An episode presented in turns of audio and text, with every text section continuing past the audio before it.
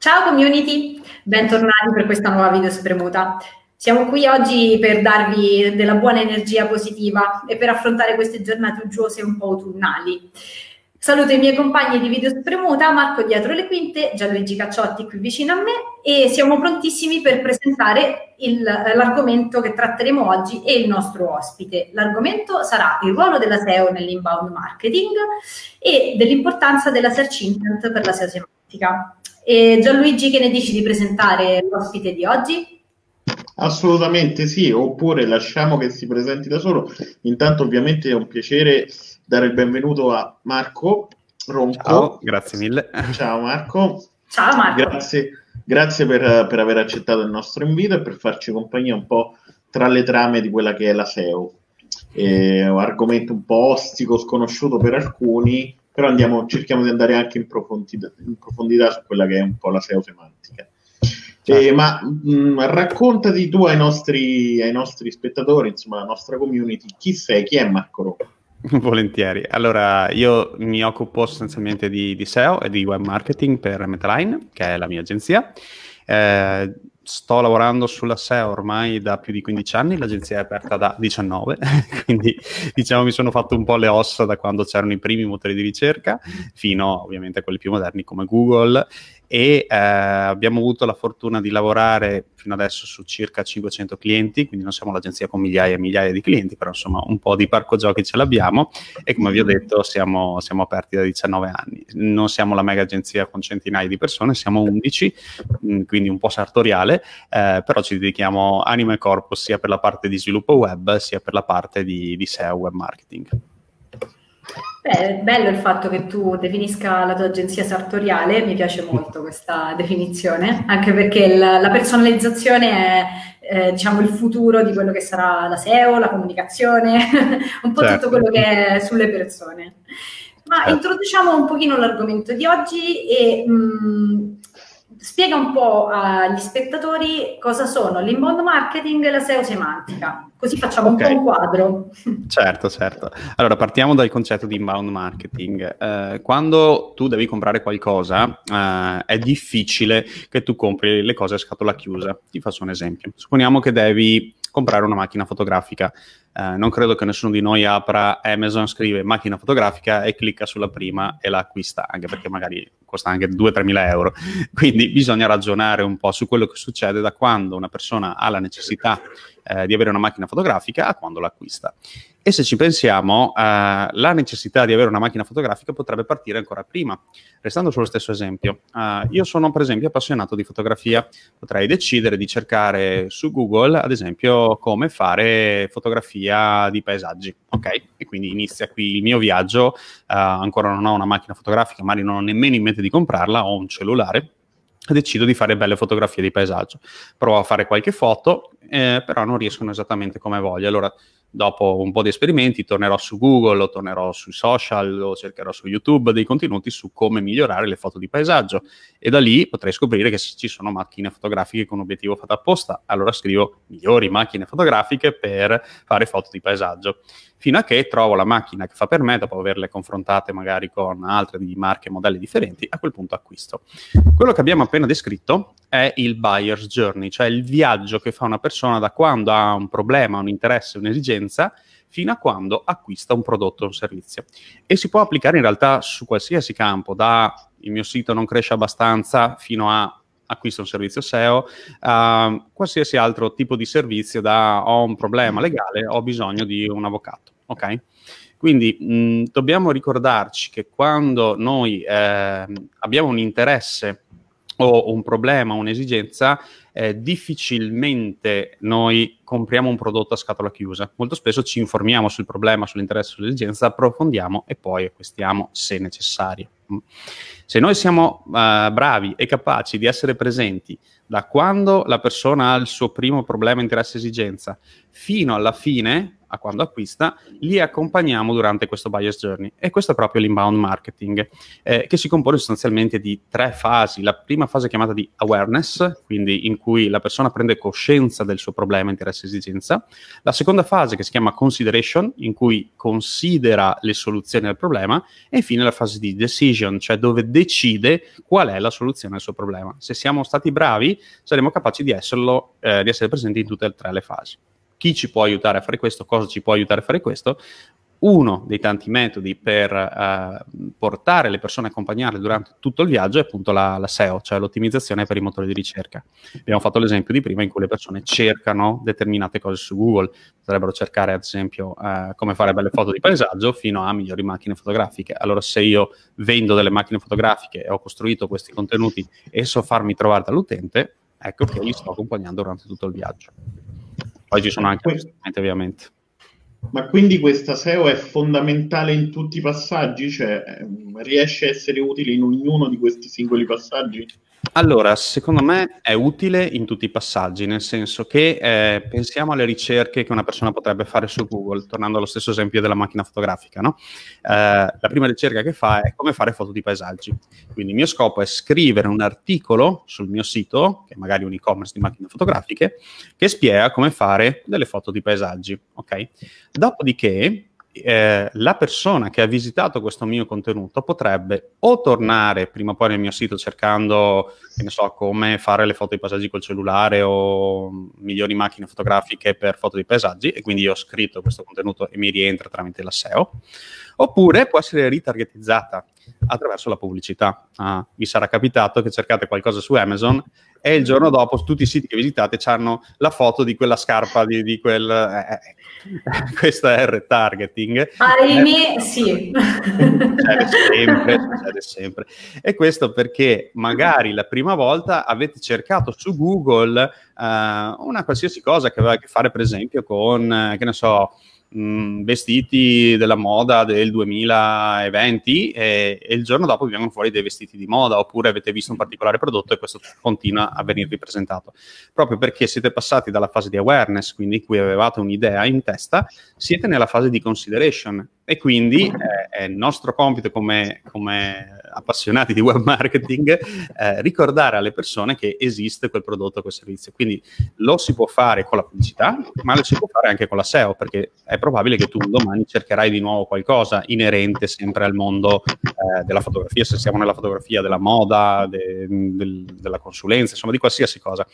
Individuare quali sono le ricerche che le persone fanno nella fase di awareness, consideration e decision è proprio il lavoro del SEO, cioè di quello di individuare quali sono queste keyword e posizionarsi per queste ricerche in modo che le persone possano trovarsi in tutte le fasi del loro buyer's journey.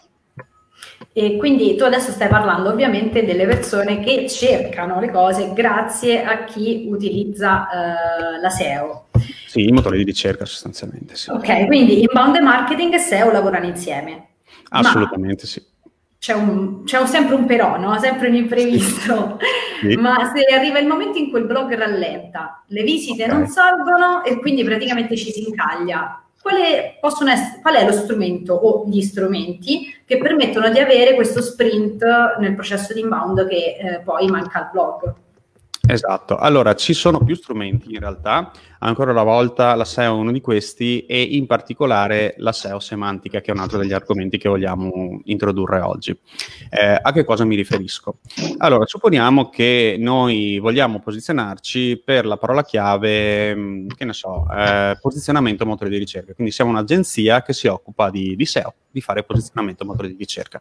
Il nostro scopo è essere primi con la parola posizionamento motore di ricerca, però ci renderemo conto che non siamo gli unici a offrire questo servizio, e quindi dobbiamo fare in modo che il nostro sito, il nostro blog, il nostro e-commerce abbia qualcos'altro in più, ok? Che magari i nostri concorrenti non hanno. Ed ecco qui che ci viene in gioco, ci viene in aiuto l'analisi semantica. Vorrei farvi proprio un esempio pratico, se possibile condividendo proprio lo schermo e facendovi vedere cosa succede quando non riusciamo più a salire nei motori di ricerca e come possiamo ispirarci e aiutarci con dei tool per fare questa analisi semantica e quindi capire cos'altro va messo all'interno del nostro sito. Posso condividere lo schermo? Certo Marco. Ok, perfetto, allora clicco qui, datemi un secondo che vediamo se funziona tutto, speriamo bene.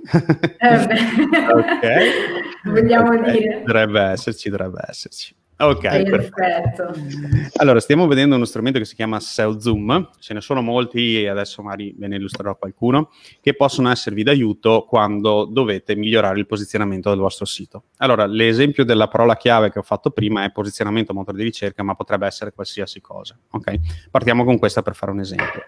Nel momento in cui voi entrate su questo SEOZoom e mettete la parola posizionamento motori di ricerca, compaiono dei dati. Vi dicono, ad esempio, quanto è complicato posizionarsi per una keyword come questa, quindi stiamo parlando di quello che si chiama keyword difficulty. Vi viene dato un volume di ricerca medio, cioè quante persone mediamente ogni mese stanno cercando la parola posizionamento motore di ricerca. Vi dice anche quante pagine indicizzate ci sono, e quindi 2 milioni di concorrenti non sono pochetti. E poi vi dice quanta opportunità c'è, da 1 a 100, quanto è possibile che voi riusciate a entrare in questo mercato. Ora, quello che vi viene mostrato poi è ovviamente la posizione del vostro sito e dei siti, diciamo, dei vostri competitor, ok? Allora, nell'esempio che vi sto facendo, ovviamente noi siamo posizionati per primi con questa parola chiave, quindi cerchiamo di capire un po' come abbiamo fatto. Allora, c'è una voce che si chiama appunto search intent, che sta per intenzione di ricerca. Molto spesso noi creiamo una pagina all'interno del nostro sito che si chiama posizionamento motore di ricerca. Se vendiamo scarpe Nike rosse, potremmo chiamarla appunto scarpe Nike rosse e così via. Ma ci dimentichiamo che le persone possono cercare in maniera differente da come noi pensiamo. Cioè, a noi può venire in mente la parola posizionamento motore di ricerca, ma qualcun altro potrebbe scrivere qualcos'altro. E queste voci, questo qualcos'altro, è spiegato proprio in questo tool.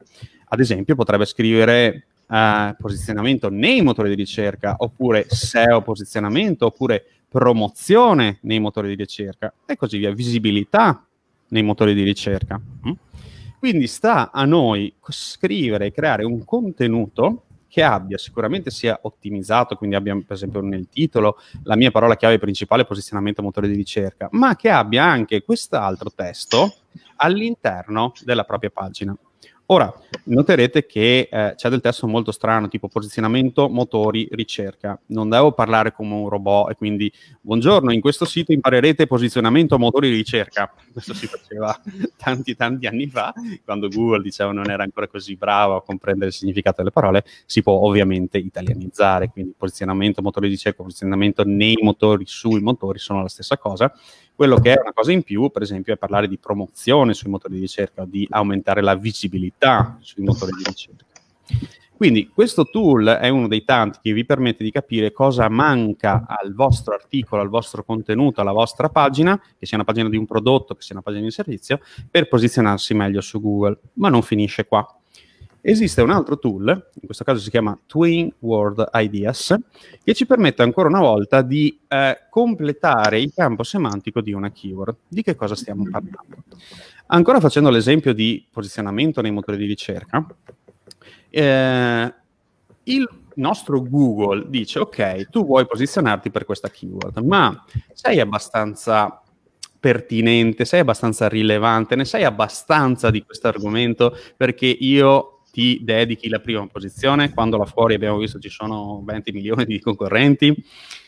E la risposta è appunto in come tratto gli argomenti, il resto degli argomenti all'interno del mio sito. Cioè, se mi voglio posizionare per posizionamento motori di ricerca, dovrò parlare anche di marketing per i motori di ricerca, dovrò parlare di visibilità sul mio sito, dovrò parlare di posizionamento, dovrò parlare di altri argomenti di ricerca SEO, dovrò parlare di contenuti quindi che di primo acchito magari non mi verrebbero in mente. Pensate ad esempio, vi faccio proprio un esempio reale, io voglio posizionarmi per la parola trazioni. Questo è un nostro cliente, si chiama Project Invictus, ed è posizionato con un video per le trazioni alla sbarra ed è posizionato anche in prima posizione appunto per la parola trazione alla sbarra. Però capiamoci, non è sufficiente creare una pagina con scritto trazioni come titolo e sperare che le cose vadano bene. Perché se andiamo a usare per esempio questo tool che si chiama Twin Word Ideas, adesso vi faccio vedere che cosa succede quando provo a cercare la parola trazioni, e ovviamente ho cura di mettere la lingua in italiano. Questo tool funziona ovviamente anche in più lingue, a differenza di SEOZoom che abbiamo visto prima che funziona bene per l'italiano, questo tool funziona in tutte le lingue. Certamente dovrò parlare di trazioni, ma dovrò parlare della sbarra, dovrò parlare di presa prona, dovrò parlare di trazioni supine, dovrò parlare di TRX, di trazioni inverse, oppure dovrò parlare ancora, ne sto prendendo a casa, le trazioni che faccio per i bicipiti, ok? Della sbarra a muro, e tutta sta roba che state vedendo potrebbe essere un nuovo contenuto del mio sito. Per esempio sbarra a muro potrebbe essere una guida su come si fa la trazione con la sbarra a muro, oppure trazioni in casa potrebbe essere qualcosa da fare, appunto, se non ho una sbarra come posso fare. Trazioni bicipiti potrebbe essere un video che parla dell'argomento accompagnato a del testo, e quindi un articolo di blog. Quindi si capisce che per posizionarsi per una keyword, soprattutto se questa è difficile, è necessario portare a casa e scrivere nuovi contenuti, nuove pagine all'interno del mio sito, del mio blog, che permetteranno al motore di ricerca di capire che io di trazioni ne so, e ne so e come, perché sto trattando tutti gli argomenti che ci sono. Ancora una volta, qui ci sono dei doppioni, sarete voi a dover decidere di cosa parlare. Per esempio sbarra trazioni a muro e trazioni alla sbarra a muro sono la stessa cosa, fate voi un attimo una scelta da questo punto di vista usando un po' il buon senso. Questo è importante da capire, perché se io sono una persona che vende la sbarra per le trazioni, potrei iniziare appunto facendo un contenuto che è come si fanno le trazioni, come si fanno le trazioni in casa, e questo va bene per la fase di awareness.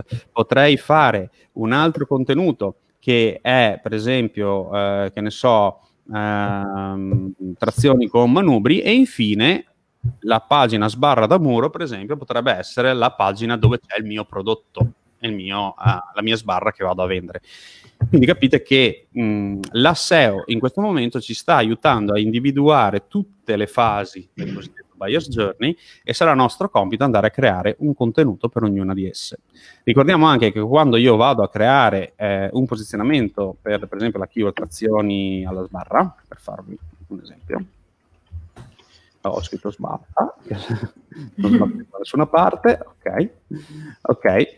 Ci viene data una difficoltà, in questo caso è parecchio competitiva questa keyword, ma se clicchiamo su Search Intent vediamo che all'interno dell'articolo principale dovremo parlare di trazioni, ma anche di esercizi, di allenamenti, di sollevamento, di flessione e così via, e così via, e così via. Quindi sappiamo cosa dobbiamo scrivere dentro questa pagina, ma sappiamo anche che dovremo prima o poi parlare di trazioni al TRX, e quindi trazioni al TRX a sua volta è un altro nuovo contenuto che noi possiamo scrivere all'interno della pagina. In questo caso il software, il tool SEOZoom, ci dice solo il volume, non ha da suggerirci altre cose, come per esempio, non lo so, trazioni in casa, ok? Trazioni in casa, vi sto facendo vari esempi per farvi capire che hanno delle difficoltà diverse, hanno dei volumi di ricerca diversi e potrebbero avere dei search intent diversi. Quindi l'articolo utile per le trazioni alla sbarra potrebbe essere un tutorial, e l'articolo trazioni in casa potrebbe essere, per esempio, sbarra per trazioni fatta in casa, come fare una sbarra fai da te, e così via. E io di tutte queste cose dovrei parlare all'interno del mio sito, anche in pagine diverse. Ed è proprio questa la semantica, cioè cercare di completare il più possibile un argomento, cercando di trattare tutto ciò che quell'argomento richiede. Più la mia parola chiave è generica, più io vado a ampliare quelli che sono gli articoli, i contenuti che devo fare. Pensate, ad esempio, se mi voglio posizionare per la parola scarpe, quante cose dovrò trattare? Avrò migliaia di contenuti semantici. Un sito come Zalando li copre tutti, perché avremo le scarpe da trekking, le scarpe da uomo, da donna, rosse, verdi, gialle, della marca XYZ, che sono pagine di prodotto.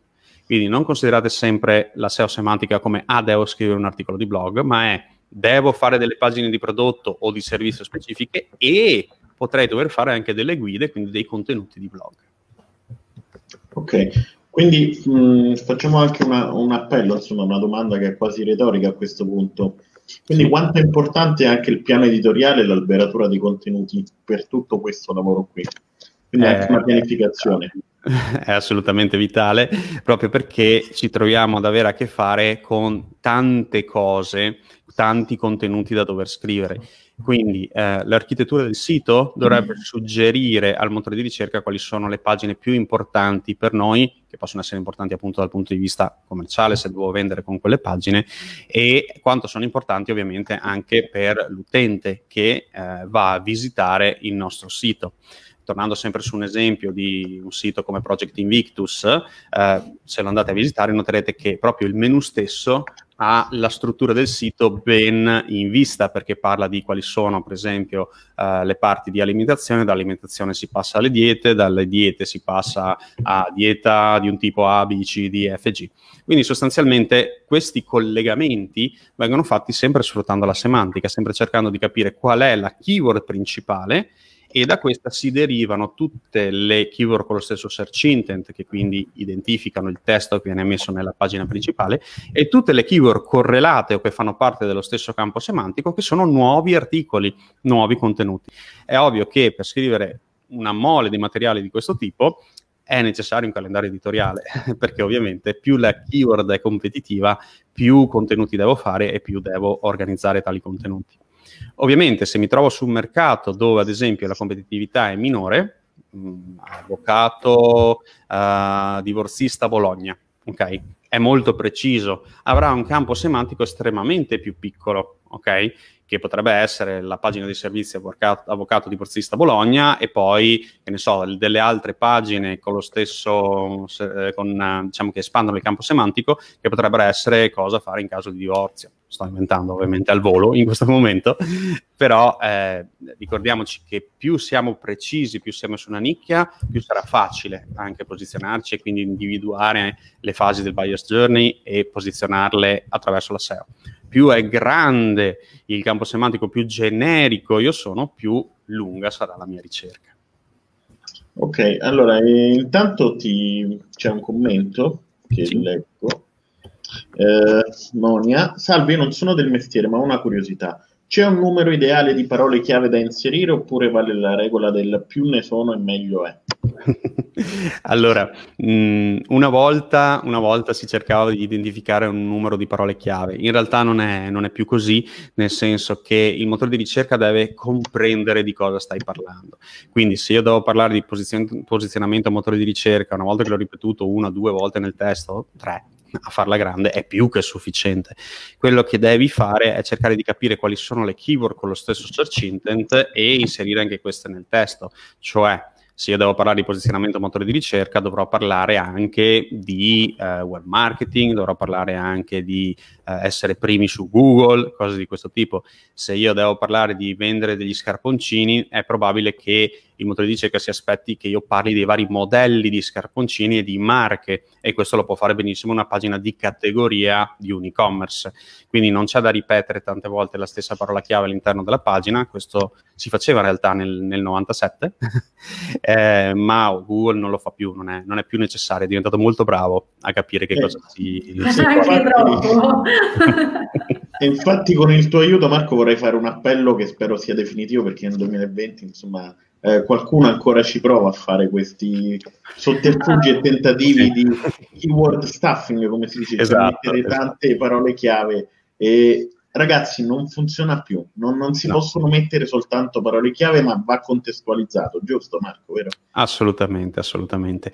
Cioè, preferite un discorso che sia effettivamente umano da questo punto di vista. Google è diventato bravo non solo a capire se scrivete di un argomento corretto, ma è diventato bravo anche a capire cosa fanno le persone quando entrano sul vostro sito.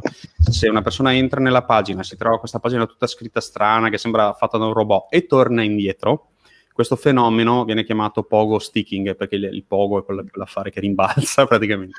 Entra nella vostra pagina, rimbalza indietro. Google dice, ah, questo succede una volta, due volte, 10 volte, 100 volte, quella pagina, benché abbia scritto la keyword giusta, non va bene per le persone, e quindi io la penalizzerò, la butterò giù sui risultati dei motori di ricerca, perché non stai dando un buon servizio alle persone che entrano all'interno. Giusto, con le keyword però sopraggiunge anche qualche altro problemino, nel senso che anche se si fanno bene tutte le operazioni, può sopraggiungere la cannibalizzazione. Sì, sì. Per chi non lo sapesse, magari spieghiamo anche di cosa si tratta e cosa fare se dovesse accadere e quale keyword scegliere, come quindi poi risolvere il problema, perché giustamente il problema va risolto perché ne risente proprio il sito. Il sito stesso, esatto. Allora, la cannibalizzazione sembra una cosa brutta vicino a Halloween, di gente che si mangia, ma in realtà semplicemente intende che io ho scritto uno o più contenuti o una o più pagine che in realtà si fanno competizione da sole per la stessa identica parola chiave. Ad esempio, io voglio posizionarmi ancora una volta per posizionamento motore di ricerca, faccio una pagina che si chiama posizionamento motore di ricerca, poi ne faccio un'altra che si chiama posizionamento sui motori di ricerca e ne faccio un'altra che si chiama posizionamento su Google, ok? Sembrano tre parole diverse, sono tre modi diversi di cercare, ma indicano la stessa identica cosa. Come faccio ad accorgermi di questo? È molto semplice. Voi non sapete, per esempio, cosa scegliere tra queste tre che vi ho appena detto. Potrei scegliere posizionamento motore di ricerca, oppure come salire su Google, o cos'era? Posizionamento nei motori di ricerca. Varianti. Nei motori di ricerca. Ok. Apro il mio Google, il mio Chrome, il mio browser in incognito, vado su Google e mi metto a fianco tre finestrelle. Cerco tutte e tre queste parole chiave e guardo se i risultati che ho nelle SERP, cioè nei risultati del motore di ricerca, Search Engine Result Pages, sono più o meno uguali. Cioè, se io cerco come salire su Google, posizionamento motore di ricerca, i risultati che sto vedendo sono gli stessi o, meglio ancora, ce ne sono 6 che sono uguali, ma anche magari in posizione diversa? Se la risposta è sì, non è necessario creare un nuovo contenuto per posizionarsi con quella keyword. Anzi, con una sola della keyword probabilmente ti posizionerai per tutte le altre. Tornando all'esempio in cui vi stavo facendo vedere prima, in cui ho cercato, per esempio, lo rifaccio adesso al volo, posizionamento motori di ricerca, se mi potete ricondividere lo schermo, perfetto. Sì. E dove vado a cliccare su Search Intent, ci sono dei tool che questo lo fanno per noi. Per esempio, è inutile scrivere posizionamento sui motori, posizionamento motori, posizionamento motore, nei motori, posizionamento motore di ricerca, eccetera, eccetera. Tutte queste varianti non richiedono una nuova pagina, perché scrivendo un articolo per la keyword principale posizionamento motore di ricerca è probabile che tu ti posizioni anche per le altre parole chiave, magari non tutte in prima posizione, ma magari in seconda, in terza e così via. Quindi, se tu ti accorgi che hai scritto dei contenuti che potrebbero avere, secondo te, un'assonanza e fai le ricerche su Google e ti accorgi che la SERP, il risultato è sostanzialmente lo stesso, con magari 6 risultati, io ti consiglio di vedere 6 risultati che sono uguali, allora non fare 2 pagine, ma accorpa tutto in un unico contenuto. E qual è questo unico contenuto? Abbiamo detto che scrivere posizionamento motore di ricerca o scrivere posizione motore di ricerca è la stessa cosa, no? Ok? Allora, su quale andiamo a puntare? Beh, il mio consiglio è questo. Andare a vedere, scrivendo le varie parole chiave, quella che ha un volume più alto e una difficoltà più bassa. Quindi ci segniamo, per esempio, posizionamento motore di ricerca, un volume di 1000 e una difficoltà di 40. E poi, per esempio, posizionamento sui motori di ricerca ha una difficoltà di 41 e un volume di 2,60. Beh, se devo scegliere tra le due, in questo caso, mi conviene andare su posizionamento motore di ricerca perché ha una difficoltà più bassa, 40 contro 41, e fa 1000 ricerche contro le 300 che fa l'altra, ok? Quindi la vostra keyword principale dovrebbe essere quella, sempre usando il buon senso, che ha il volume di ricerca più alto, ma la difficoltà più bassa. Se avete dei volumi simili, ovviamente si punta alla difficoltà più bassa. Se abbiamo delle difficoltà molto diverse, per esempio abbiamo una keyword difficulty 20 contro una 40, e quella da 20 fa 100 ricerche, e quella da 40 ne fa 300, il mio consiglio è di andare su quella con difficoltà più bassa, ancora una volta, perché nonostante il volume più alto, abbiamo detto che è probabile riuscire a portarsi a casa anche le altre keyword, avrò meno concorrenza, magari avrò meno persone che mi entrano all'inizio, però mi risulterà facile nel tempo andare magari a posizionarmi anche per una keyword più complicata. Quindi entro nel mercato, porto a casa queste persone che potrebbero convertire e un domani mi metterò a lavorare di più sulla SEO, sui nuovi contenuti da scrivere all'interno del mio sito per posizionarmi anche per le altre keyword con lo stesso search intent. E per quanto riguarda sempre una curiosità un po' strategica, forse da decennio passato, una volta si registravano proprio i domini anche che cercavano di dare un po' un boost, quindi ad esempio un ristorante, esatto. Quanto funziona ancora questa strategia? Allora, un pochino sì, in Italia soprattutto, nel mercato USA già meno. Allora, che cosa succede in realtà? Per esempio, se avete notato, il sito che io ho posizionato per posizionamento motore di ricerca si chiama così, posizionamento motore di ricerca. È vero anche che il sito che abbiamo posizionato per trazioni si chiama Project Invictus, quindi che no, non c'entra un tubo con la parola trazioni. Allora, il concetto è questo: se io riesco a far sì che la keyword diventi un brand, quindi un marchio per il motore di ricerca, ha senso che io usi la keyword esatta nel nome del mio dominio. Mi spiego meglio. Se il mio prodotto, la mia azienda, si chiama posizionamento motore di ricerca, posso decidere, il mio brand, il mio marchio si chiama così, quindi decido di chiamarla così. Se Google capisce che quello è un marchio, perché effettivamente è il nome della mia azienda, della mia attività o del mio prodotto, gli dà una spinta. Allora avere il dominio con il nome esatto aiuta, altrimenti è un tubo. Ok? Quindi se fosse così semplice, gli altri competitor che hanno posizionamento motore di ricerca.it, .net, .org sarebbero tutti i primi, ma così non è. Quindi vuol dire che in qualche modo io ho associato la parola posizionamento motore di ricerca a quel sito e che quello è il marchio del mio sito. Quando questo accade è molto difficile riuscire a portar via quella posizione. Pensate alla parola Apple, certamente vuol dire mela, ma tutti pensiamo subito alla casa che fa gli iPhone e i computer. E questo è proprio ciò che Google ha fatto, ha associato quel brand a quella keyword, a quella ricerca. Come facciamo a farlo anche noi? È molto semplice, è una cosa che il motore di ricerca vede al di fuori di quello che è il nostro sito. Quindi se io per esempio voglio associare la parola Marco Ronco, che è il mio nome e cognome, a posizionamento motore di ricerca, farò in modo che nei forum, nei blog, nei siti, nei gruppi social aperti, la parola Marco Ronco, l'istanza Marco Ronco si avvicina alla parola posizionamento motore di ricerca. E come si fa? Per esempio come avete fatto voi oggi. Marco Ronco ci parlerà di SEO, Marco Ronco ci parlerà di posizionamento motore di ricerca. In questo modo mi state anche aiutando a posizionare il mio nome e la parola motore di ricerca vicini, e quindi Google vedrà tutte queste cose che vengono ripetute all'interno del web e darà ancora più pertinenza e rilevanza al mio nome vicino alla parola chiave per cui io mi voglio posizionare.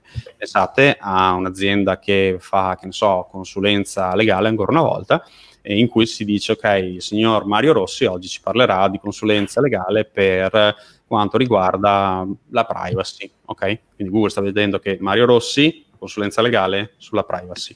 Più volte vede questa cosa all'interno di vari siti, di YouTube, ma piuttosto che nei social aperti, dico aperti perché intendo i gruppi privati, per esempio di Facebook, non li legge, in altre pagine, e più darà rilevanza a questa persona. Vi dice, ok, Mario Rossi sta qua, questo è il suo sito e questo è ovviamente l'argomento di cui lui tratta, e me lo dicono più fonti. Ecco, da questa cosa mi hai fatto accendere una lampadina, perché giustamente il fatto di aver associato il tuo nome a un SEO o posizionamento di motore di ricerca l'abbiamo fatto anche sui social, l'abbiamo fatto quindi anche su Facebook, lo faremo poi su YouTube. Esatto. Quindi su YouTube sappiamo già che la SEO comunque esiste ed è una cosa molto preponderante su quello che è il posizionamento dei video. E su Facebook, su LinkedIn, come la mettiamo? Cioè la SEO è arrivata, arriverà, come arriverà, se arriverà? Allora, partiamo da Facebook. Facebook non ha un vero e proprio motore interno, diciamo furbo come Google. È semplicemente un motore basato sulle keyword, e quindi molto spesso quello che si fa è cercare di posizionare una pagina per un prodotto. Esempio, io voglio vendere, che ne so, una bottiglia in vetro riciclabile. ok? Chiamo la pagina Bottiglia in vetro riciclabile e probabilmente sarò il primo a venire trovato. Ora, io come l'azienda, magari sono l'azienda Acqua Bottiglie, ok? Ma ho creato una pagina con la keyword dritta e si fa spessissimo. La fregatura di questa cosa è che vi dirò, su Facebook la gente non cerca come cerca su Google. Facebook vive di contenuto che viene dato più passivamente alle persone, cioè io sono lì con il mio cellulare, no, sto scrollando la mia pagina e vedo una pubblicità, ok? Le pubblicità di solito che io vedo sono legate non solo a ciò che guardo su Facebook, ma a ciò che guardo anche al di fuori di Facebook. Esiste una cosa chiamata pixel di Facebook, che non è nient'altro che un piccolo script, un JavaScript, un comando, okay, che voi potete mettere all'interno del vostro sito. E che cosa fa questa cosa? Controlla che le persone che visitano il vostro sito siano appunto stanno visitando un argomento particolare. Ad esempio, il vostro sito tratta di che ne so, fiori della Patagonia, ok? Voi entrate, voi mettete questo pixel nel sito e le persone che cercano i fiori della Patagonia, magari da Google, entrano nel vostro sito. Dopodiché queste persone andranno per esempio su Facebook per farsi gli affari suoi e troveranno, guarda caso, la pubblicità dei fiori della Patagonia legati al vostro sito. Questo accade perché c'è un pixel di tracciamento. Siccome le persone non si sloggano da Facebook, non lo fa nessuno. Uno guarda Facebook, poi lo chiude, non è che ogni volta fa login, logout, login, logout. Resta aperta questa sessione. Facebook è in grado quindi attraverso questo pixel di vedere dove voi state girando ed ecco perché vi compare la pubblicità di qualcosa che avete cercato magari 3 giorni prima. Vi dirò di più, è possibile integrare questa cosa anche con le ricerche che vengono fatte all'interno di un sito. Per esempio potete cercare da Zalando una scarpa tacco 12 verde e domani trovarvi una selezione di scarpe tacco 12 verde che scorrono all'interno di Facebook. Quindi, chissà perché gli esempi sempre con il femminile, vero? Il mondo della moda è fantastico per questo, perché è facile da utilizzare, perché si riesce a targetizzare molto bene il prodotto, no? Quindi la scarpa è quella, ok? Mentre se io parlo di un servizio, per esempio, che ne so, ristrutturazione case, la pubblicità magari non potrebbe essere non centrata bene, perché magari io devo ristrutturare un piccolo appartamento e mi viene fuori la foto della villa che viene ristrutturata, ok? È tanto generico. Più è preciso il prodotto, più funziona. Più è generico il prodotto, più ci provo, mando quella pubblicità e vedo cosa succede. LinkedIn invece è più basato sui suggerimenti, ancora una volta, e anche la ricerca su LinkedIn è molto semplice, come accade su Facebook. LinkedIn non è un motore di ricerca, quindi ancora una volta mettere i titoli giusti all'interno dei post che vado a fare, avere le connessioni con persone è più funzionale che farci della SEO.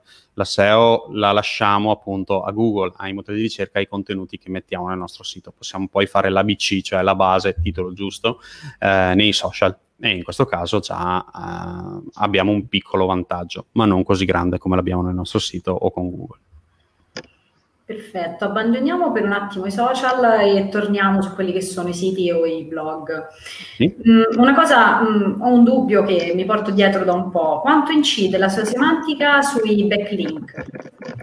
Allora, diciamo che più io vado ad espandere i miei contenuti, più è probabile che io venga notato. Di conseguenza, se io ho scritto vari articoli sul mondo del braccio di ferro, da il tavolo per il braccio di ferro alle tecniche, ai campionati, è probabile che altri siti appassionati di braccio di ferro mettano un link alla mia pagina. Più è probabile che mi trovino e più è probabile che io ottenga il link.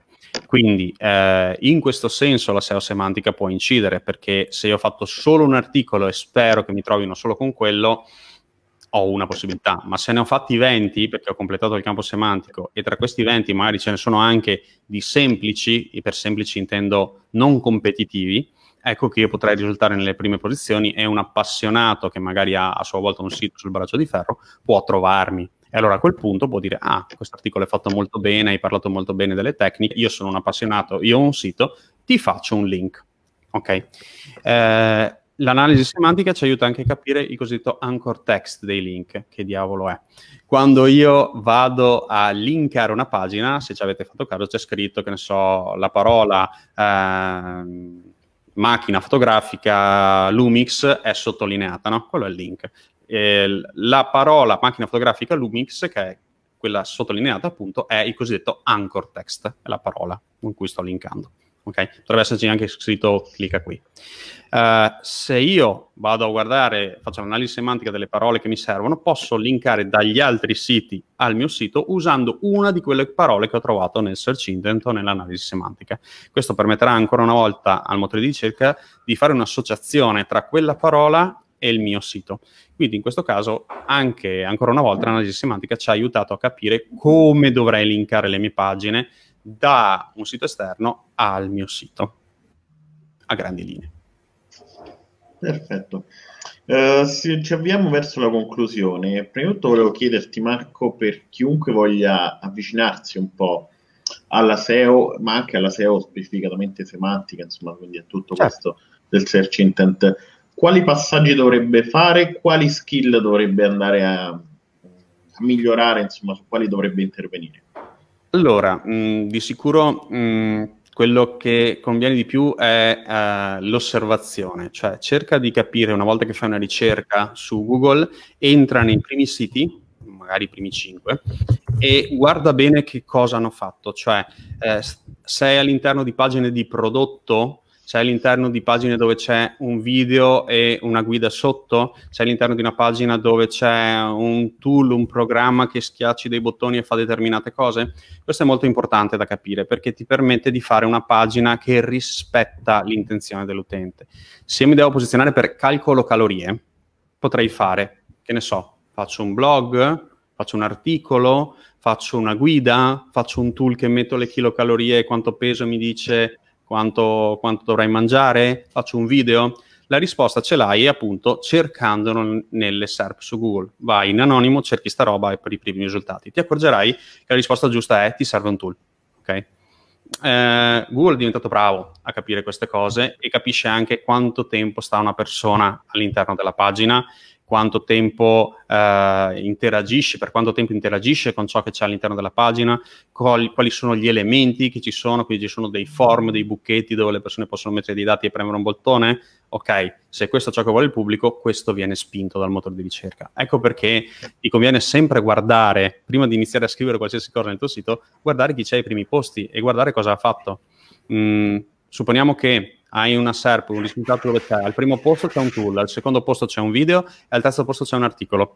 Questo ci sta dicendo che il motore di ricerca apprezza tutte e tre le cose, ma non ha ancora trovato una povera anima che abbia fatto all'interno della propria pagina il tool con sotto un video e un po' di testo.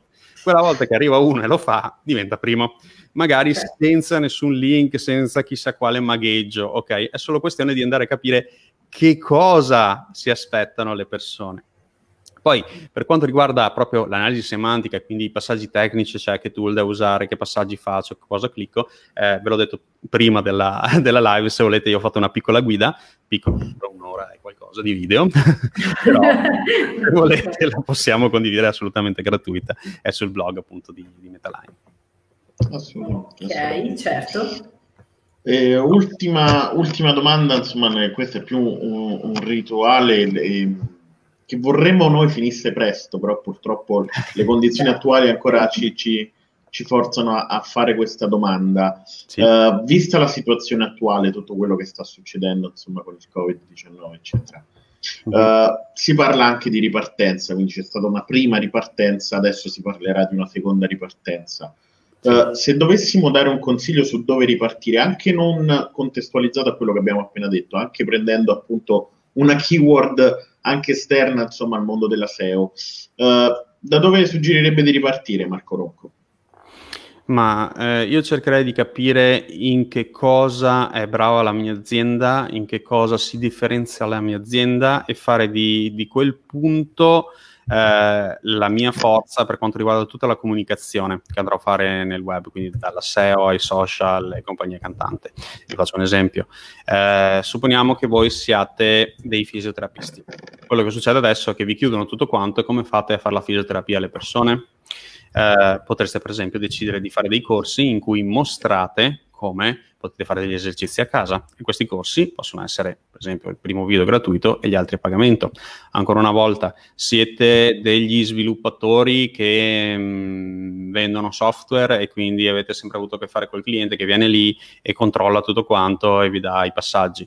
Trasformate questa cosa in una consulenza a distanza, cioè cercate di trovare qualcosa che potete fare a distanza in qualsiasi momento. Se poi questa è una cosa automatica, tanto meglio. Per automatica intendo, pensate a un libro, scrivere un contenuto, un libro, che ci sia o non ci sia purtroppo la situazione del Covid, viene letto comunque in digitale, in analogico. Un video corso viene visto in digitale, in analogico. Un qualsiasi cosa che aumenti la formazione e il benessere delle persone può essere fatta in digitale, in analogico. Ancora una volta, quindi, cercate di fare qualcosa che non dipenda dalla situazione attuale. E buona fortuna. Quella sempre, penso. Ce ne servirà parecchia. Allora, ringraziamo intanto Marco Ronco per averci fatto compagnia. Grazie, Marco. Grazie a voi. Ovviamente potete rivedere questa e tutte le altre video spremute sia sulla nostra pagina Facebook che sul nostro canale YouTube, www.spremutedigitali.com per contenuti freschi ogni giorno. E ovviamente il prossimo appuntamento l'11 novembre, quindi 11-11, non alle ore 11, ore 17 sempre, con un nuovo ospite. Grazie Marco Ronco, speriamo di averti anche ospite in futuro per una prossima video spremuta. Grazie Sara, ovviamente, per avermi fatto compagnia anche tu, insomma, in questa avventura. Grazie Gianluigi. Marco l'altro dietro le quinte, e un saluto alla nostra community. Ciao a tutti. Ciao a tutti. Ciao.